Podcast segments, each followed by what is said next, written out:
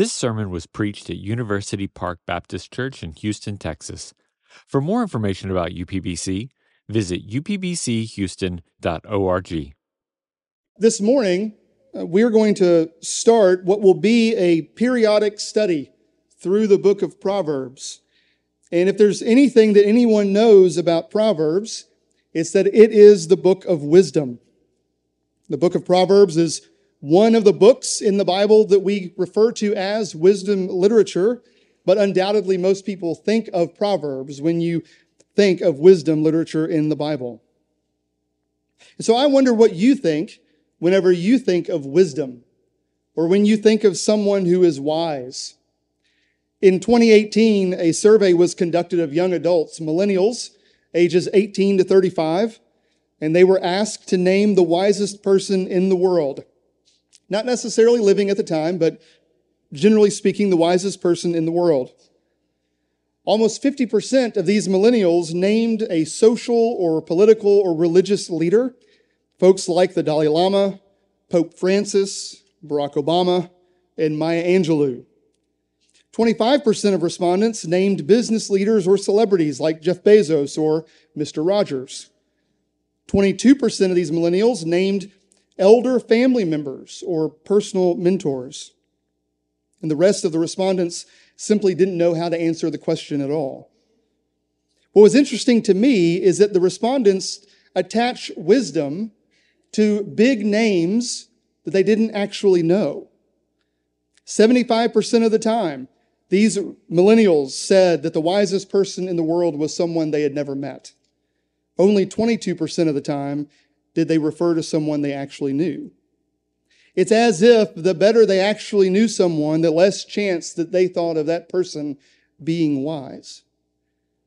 Two years later, in 2020, that same survey was conducted of a cohort of boomers aged 56 to 75.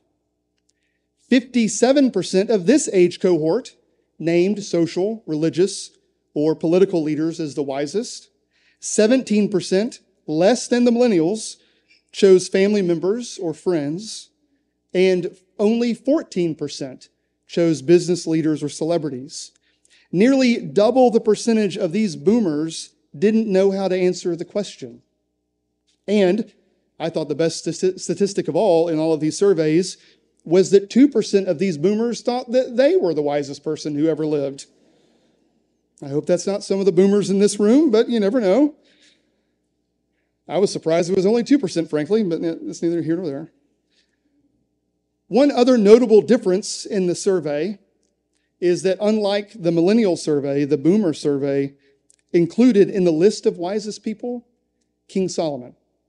And so maybe that tells us a little bit of a difference, a generational gap of Bible knowledge and Bible literature intake that the boomers, 56 to 75, thought of King Solomon, and the millennials, 18 to 35, didn't think of King Solomon at all. Well, this morning we're going to turn our attention to King Solomon's book, to the book of Proverbs, chapter 1, verses 1 through 7. And as we look at these seven verses, we're going to consider them in three sections. Uh, first, verse 1, we will see the author of Proverbs, the author of Proverbs. In verse 1, we're going to see that the author of Proverbs is the king. Second, in verses two through six, we will see that the audience of Proverbs, the audience of Proverbs, are subjects of the king. And third, in verse seven, we see that the axiom at the heart of Proverbs, the axiom at the heart of Proverbs is the fear of the Lord. So the author of Proverbs, verse 1, the audience of Proverbs, verse 2 through 6, and the axiom at the heart of Proverbs is verse 7. Before we jump into the text, let's stop and pray and ask God to be with us as we consider His word. Let's pray. God in heaven, we pray that as we come to this book of wisdom, that you would open the eyes of our hearts, that we might behold wonderful things in your word. We pray that by your Holy Spirit, you would enable us to walk in wisdom before you as we consider your word this morning. And we pray that you would do this for Jesus' sake. Amen. Proverbs 1 1 teaches us that wisdom comes from the king. Proverbs chapter 1, verse 1. The Proverbs of Solomon, son of David, king of Israel. One of the wonderful things about the Bible, one of the things I love about the Bible, is that when you come to a book of the Bible so often, the book will tell you who the human author is. And I think that's so helpful for us because we understand God's word to be, in fact, authored by God, but we also understand God's word to be authored through human vessels. And here in verse one of Proverbs, we are left with no doubt that it is King Solomon, the son of David, king of Israel, that authored the book of Proverbs. King Solomon reigned over Israel from 971 to 931 BC. And we know from 1 Kings chapter 4 that Solomon's wisdom surpassed the wisdom of all the people at his time, surpassed all the wisdom of even Egypt at the time. We know from 1 Kings chapter 4 that Solomon spoke 3,000 proverbs and that his songs were 1,005. That Solomon composed proverbs of trees and beasts, of birds and of reptiles. And so we are told very plainly here in verse 1 that it is King Solomon who is the author of the book of Proverbs. And really, we understand that he is the author in the sense that he is the commissioner or the composer of the book. To be clear, we don't believe that Solomon wrote every one of the Proverbs, for we know in Proverbs 25 that Hezekiah's men, a king after Solomon, compiled Proverbs 25. We read of uh, a man named Agur and King Lemuel in Proverbs 31, for instance, and we don't exactly know who those folks are. Some folks have speculated that maybe King Lemuel is, uh, is a different name for King Solomon, but that's not likely. And so while Solomon may not have actually written every proverb in the book of Proverbs, verse 1 does tell us that the entire book bears the royal stamp of approval. That the entire book was commissioned by the king to set forth wisdom for his kingdom. But if it is true that King Solomon's wisdom surpassed the wisdom of all the people in his day, and if it is true that these proverbs represent wisdom from the wisest king to ever reign and rule over Israel, then it's reasonable for us to ask the question, how did King Solomon become so wise? Is the wisdom that is contained in this book only worldly wisdom that he gleaned from his years of ruling over Israel? 1 Kings chapter 3, we encounter King Solomon. And King Solomon in 1 Kings 3 asked God for wisdom. And in particular, he asked God for the wisdom to rule over God's people. And we know from the book of James, as you're studying in, in Dave Mitchell's Sunday school class, that in James, in the New Testament, that if any lack wisdom, we ought to ask of God, and God will freely give it. And here we know that King Solomon did just that. Solomon asked God, to give his servant a receptive heart, to judge his people, to discern between good and evil. For who is able to judge this great people of yours? King Solomon asked the Lord. And so is it any surprise that in Proverbs chapter 8, Solomon wrote that by wisdom kings reign and kings rule. Rulers enact justice, and by wisdom princes lead, as do nobles and all righteous judges. King Solomon was full of wisdom because his king, the Lord God, had given him wisdom from on high. It was God's good pleasure to give his king wisdom, to rule over God's people. For we know that Solomon was a son of David, we're told in verse 1. And if you'll recall the sermon I preached back in December about how God had made a promise to King David to establish the throne of David forever and to place a son of David upon the throne who would reign and rule over God's people in wisdom forever. And so here, when King Solomon asked God for wisdom, God was pleased to give this king wisdom for David's sake. And so here in verse one, we are told that this book of Proverbs is wisdom from God's king through God himself. It's wisdom from King Solomon, the son of David, king of Israel. But even more than that, it is wisdom from God the king, who reigns and rules through his sovereign for the good of his people who ultimately authored these proverbs, who ultimately compiled the wisdom found in them, is of great significance for God's people. Because if the king is wise, then the people will be wise. But if the king is foolish, then the people will be foolish. If the king is wise, then the people will fulfill all of God's will. But if the king is foolish, then the people will perish under God's judgment. And the great tragedy of Proverbs is that this human author of Proverbs, King Solomon, didn't take to heart the great axiom of Proverbs that the fear of the Lord is the beginning of knowledge, and so led the audience of Proverbs along the foolish way that led to God's judgment. For all of the surpassing wisdom that King Solomon, son of David, king of Israel, had in his day, we read in 1 Kings chapter 11 how King Solomon loved many foreign women, even the daughter of Pharaoh.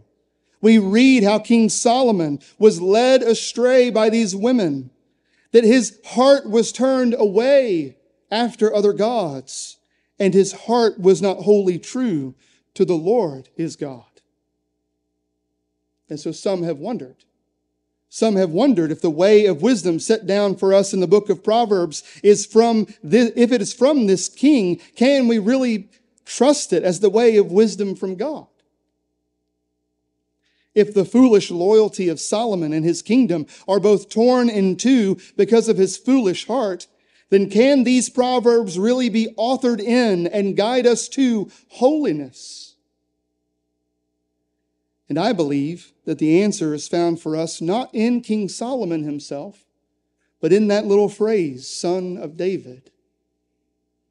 The good news for all of us is that the wisdom of Proverbs is not dependent upon the faithfulness of Solomon, but the wisdom of Proverbs is dependent upon the wisdom and faithfulness of the God who spoke through Solomon. Royalty and wise men, the queen of the south, came from all over the world in Solomon's day to hear Solomon's wisdom. And we know that today so many people come to the book of Proverbs to glean its wisdom for business success, for a happier marriage, for parenting advice, all good things in and of themselves, but seeking from Proverbs the fame and the treasure and the wisdom without seeking the one who gives the wisdom. And so we know that people came to Solomon. We know that people come to Solomon's wisdom today.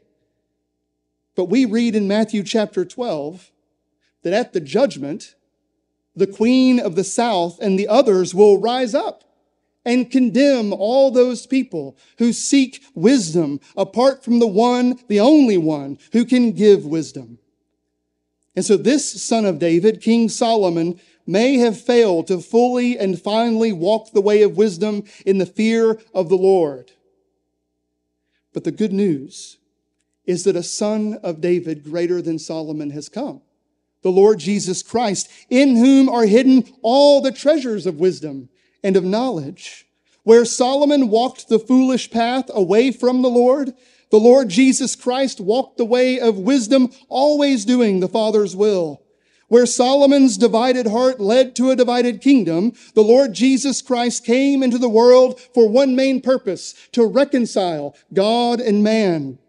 Where Solomon died a shameful death under the anger of God for his own sin, the Lord Jesus Christ died a shameful death under the wrath of God for our sin and where Solomon lays cold in his tomb as a sign that he was not and is not the promised Messiah. The Lord Jesus Christ rose victorious over sin and death and hell, proving to us all that the ultimate author of Proverbs is the King himself. He had to take on flesh to walk the way of wisdom for us. He bore the penalty for our foolishness in his body on the cross and by the power of his Holy Spirit.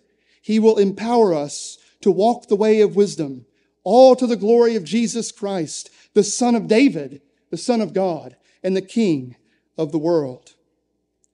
Verse 1 teaches us that Proverbs is wisdom from the Son of David, the King of Israel. And verses 2 through 6 show us that the audience of Proverbs are subjects to this king.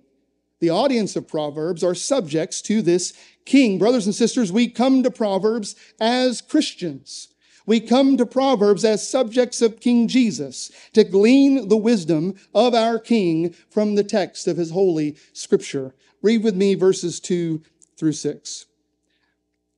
To know wisdom and instruction, to understand words of insight, to receive instruction in wise dealing, in righteousness, justice, and equity, to give prudence to the simple, knowledge and discretion to the youth let the wise hear and increase in learning, and the one who understands obtain guidance.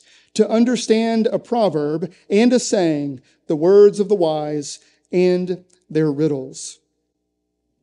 Verses 2 and 3 summarize for us the content of these proverbs. They show us that fundamentally these 31 chapters of Proverbs are not some lofty philosophical rumination but instead are words of insight and instruction for wise dealings. They help us live righteously, justly, and equitably. One commentator referred to Proverbs as a book of street smarts for servants of the king. And I, I like that. I'm an East Houston boy, and so street smarts play well into our East Houston mentality.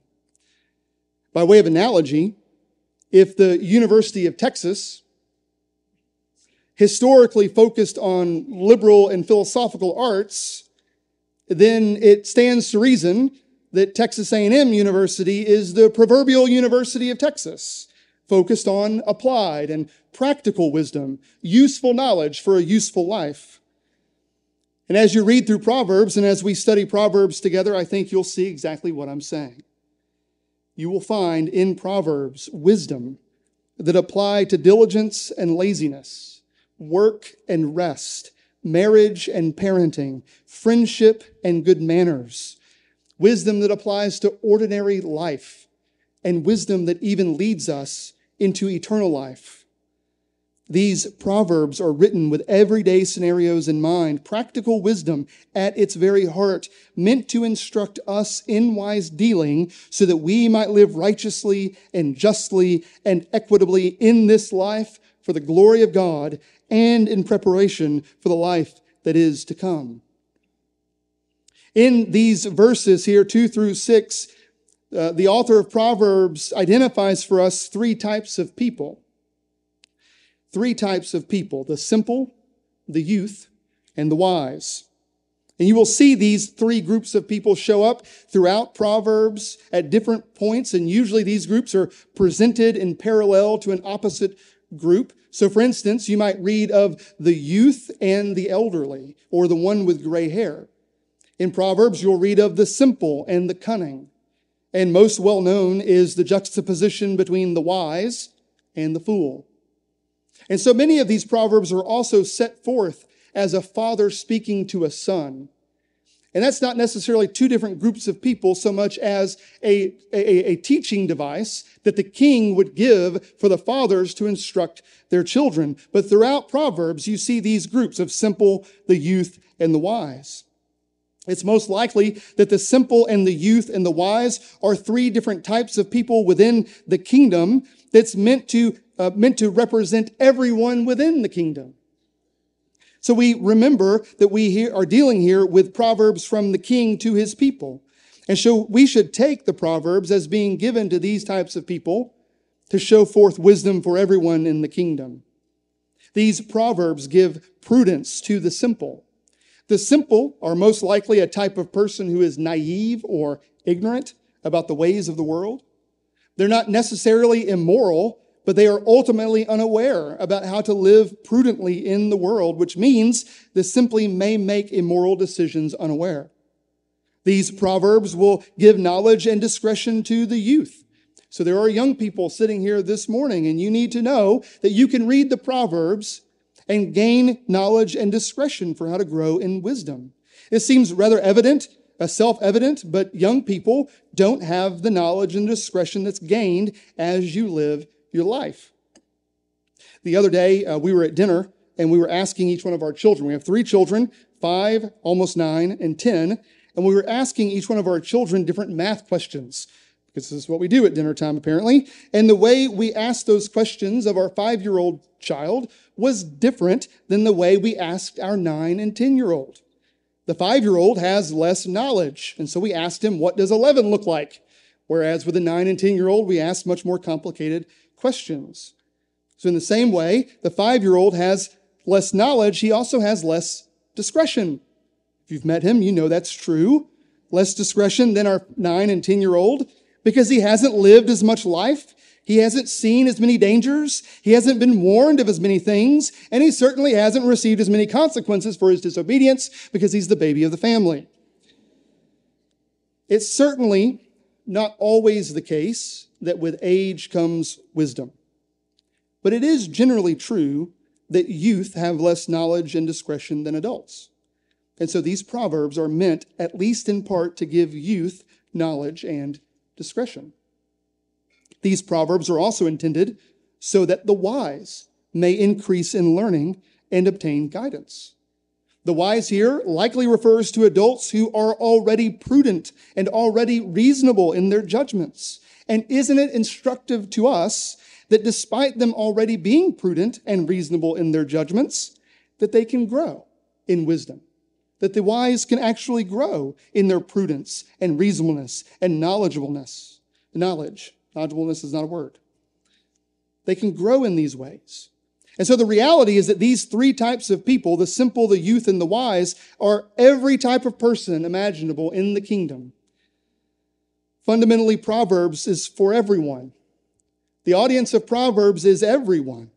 Some of us may not consider ourselves simple, and others of us may wear our simplicity as a badge of honor. Others of us are undoubtedly youth in need of knowledge, and some of us don't realize we're still youth who need discretion. Many of us may be wise in our own eyes, but by God's grace, some of you are truly wise in the Lord. But no matter your station in life, if you are subject to the king, then Proverbs is for you. Brothers and sisters, consider that the Lord Jesus read the Proverbs himself to grow in wisdom. Do you recall the episode from Luke chapter 2? When Mary and Joseph and Jesus and the family, they go up to Jerusalem for the Passover feast. And on their way home, it said they had gone about a day's journey. Mary and Joseph realize that they have lost the 12 year old Jesus. Rushing back into Jerusalem and searching for three days, they finally found Jesus. where was he? He was in the temple. He was in the temple sitting and listening and to the teaching and asking questions, the text says. And in Luke chapter 2, verse 52, we're told that this boy, Jesus, grew in wisdom and in stature, in favor with God and with man. And don't you know that part of his growth in wisdom is that he was one of the youth from Proverbs who gained knowledge and discretion? Because we know that all scripture even Proverbs is breathed out by God. All scripture, even Proverbs, is profitable for teaching and for reproof and for correction and for training in righteousness that the man of God, even the son of God himself, may be complete for every good work. And so maybe, maybe there's wisdom in WWJD after all. Loved one if you want to know wisdom and instruction, if you want to understand words of insight, if you want to receive instruction in wise dealing and be righteous and just and equitable, then perhaps you should ask yourself, what would Jesus do?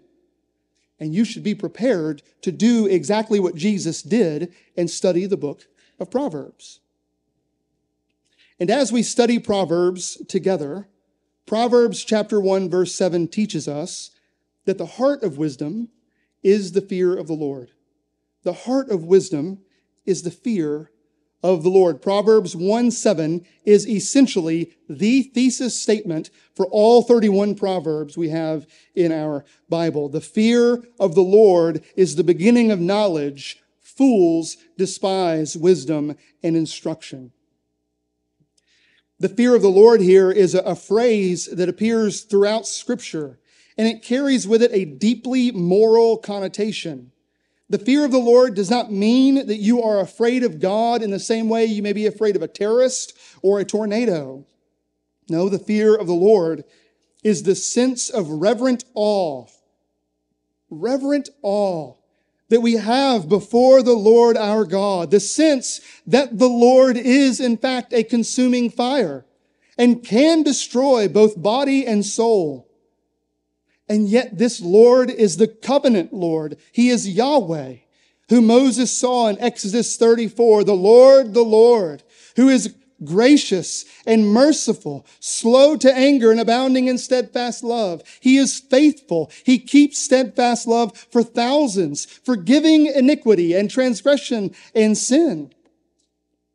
He's also the Lord who will by no means clear the guilty who will visit the iniquity of the fathers upon their children and upon their children's children to the third and the fourth generation. And so verse 7 ties the very heart of wisdom to having reverent awe for Yahweh, the, the covenant Lord. And loved ones, we know. We know that it is a fearful thing to fall into the hands of the living God. And we know better than even the people of Israel of the steadfast love of the Lord that never ceases, because while it is true that God may not clear the guilty, God offers mercy and grace because he himself bears our guilt in the Lord Jesus Christ on the cross. And so the fear of the Lord ought to drive us to the arms of the Lord Jesus Christ, who lived for us and died for us and rose from the dead for us. It's in coming to Jesus Christ by faith that our crooked ways can be made straight. It's in coming to Jesus Christ by faith that our foolish hearts can be replaced with a spirit of wisdom. It's in coming to Jesus Christ by faith, ultimately, that our guilty conscience can be cleansed by the righteous blood of our King. So Proverbs 1 verse 7 tells us that in coming to Jesus Christ, we begin in knowledge. We begin in wisdom. We fear the Lord Jesus Christ and the gateways of wisdom have been opened unto us. And so in the Bible, biblical wisdom is knowing how to apply godly principles to providential circumstances. In the Bible, godly, uh, biblical wisdom is how to apply godly principles to providential circumstances. And the only way that we can do so is if we are united to Jesus Christ and sealed by the Spirit of Christ. Wisdom itself in Proverbs is presented to us in, in multiple ways. It's personified in multiple ways, and there's lots of discussion about whether Lady Wisdom is some kind of type of Christ and all of that. But fundamentally in Proverbs, wisdom is presented as an attribute of God. The scriptures are clear that God is most wise. Time would fail me to quote scripture after scripture that describes the wisdom of God in creation and the wisdom of God in providence and the wisdom of God in redemption. God is truly immortal, invisible, God only wise, as we sung earlier. It is the reverent awe, the fear of this God in Jesus Christ that is the beginning of wisdom. And so is it any wonder that as we read through Proverbs, Lady Wisdom is personified as a handmaiden helping us walk with the Lord. Proverbs is intended, loved ones, to be on the ground guidance from our King, to walk in wisdom in every facet of our lives. It is proverbial wisdom to be sure, not guarantees. It is proverbial wisdom to be sure, and it requires spiritual wisdom to apply it to our providential circumstances. But, brothers and sisters in Christ, the book of Proverbs is meant for us to be a field guide for life given to us by our King so that we might have the street smarts needed to serve the King with one another on the path of life. And so we have work to do, loved ones. We have work to do.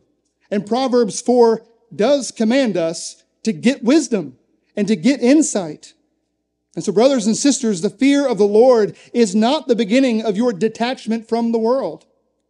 The fear of the Lord is not the beginning of some ephemeral, otherworldly, disinterested, no earthly good spirituality.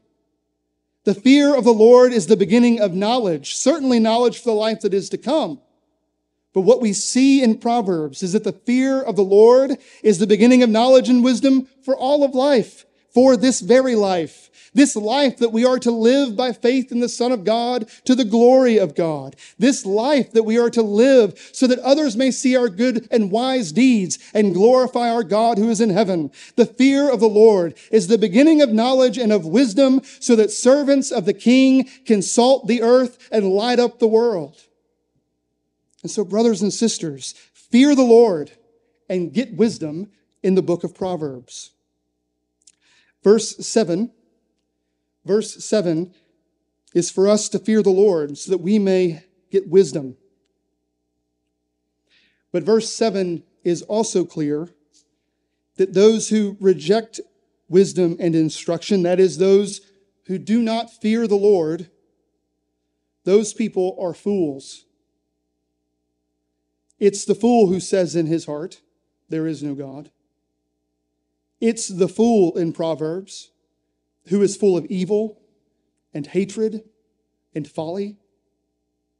To be a fool in Proverbs is to love sin. To be a fool in Proverbs is to be in rebellion against the king. And so, friend, if you're here this morning, perhaps that is you. Perhaps you do not trust in the Lord with all your heart. Perhaps you lean on your own understanding and do not live in reverent awe of the Lord Jesus Christ. Perhaps you say in your heart, there is no God. Friends, you need to know that you are a fool. Your foolish path will lead to destruction, and your end is separation from God in hell. But, friend, the good news is that the Lord Jesus Christ is full of wisdom and he knows exactly how to deal with your sin. Jesus walked the way of wisdom to overcome your path of folly. Jesus died a fool's death and yet rose from the dead to open wide the gate on the path of wisdom. He will give life to anyone who would turn from their foolish way and walk the narrow way of wisdom by faith in Jesus Christ. This sacred writing, this book of Proverbs is not simply wisdom for this life, but it can make you wise unto salvation through faith in Jesus Christ. And so, friend, come to Jesus Christ today. Come to Jesus Christ by faith. Don't be a fool any longer. Fear the Lord Jesus Christ and walk the way of wisdom today and walk with Jesus forever in glory. Well, the book of Proverbs is wisdom from our King. It's given to subjects of the King so that we might live a wise life of reverent awe, of fear of the Lord, and by God's grace, we will grow in wisdom and in knowledge as we study the book of Proverbs. And as we do so, loved ones, let us not forget the words of the apostle Paul in 1 Corinthians chapter 1. We should consider our calling, brothers and sisters. Not many of us were wise according to worldly standards. Not many of us were powerful or of noble birth. But God chose what is foolish in the world, that is us, to shame the wise. God chose what is weak in the world to shame the strong. God chose what is low and despised in the world, even things that are not, to bring to nothing things that are, so that no human being might boast in the presence of God. And because of God, you are in Jesus Christ, who became to us wisdom from God righteousness, sanctification, redemption, so that as it is written, let the one who boasts boast not in wisdom, but let him boast in the Lord. Fear the Lord, get wisdom, boast in the Lord Jesus Christ. Let's pray.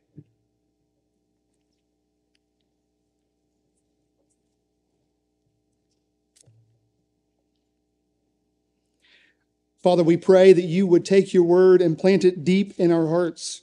We pray that you would bring forth the fruit of wisdom in our own lives by the Spirit of Christ.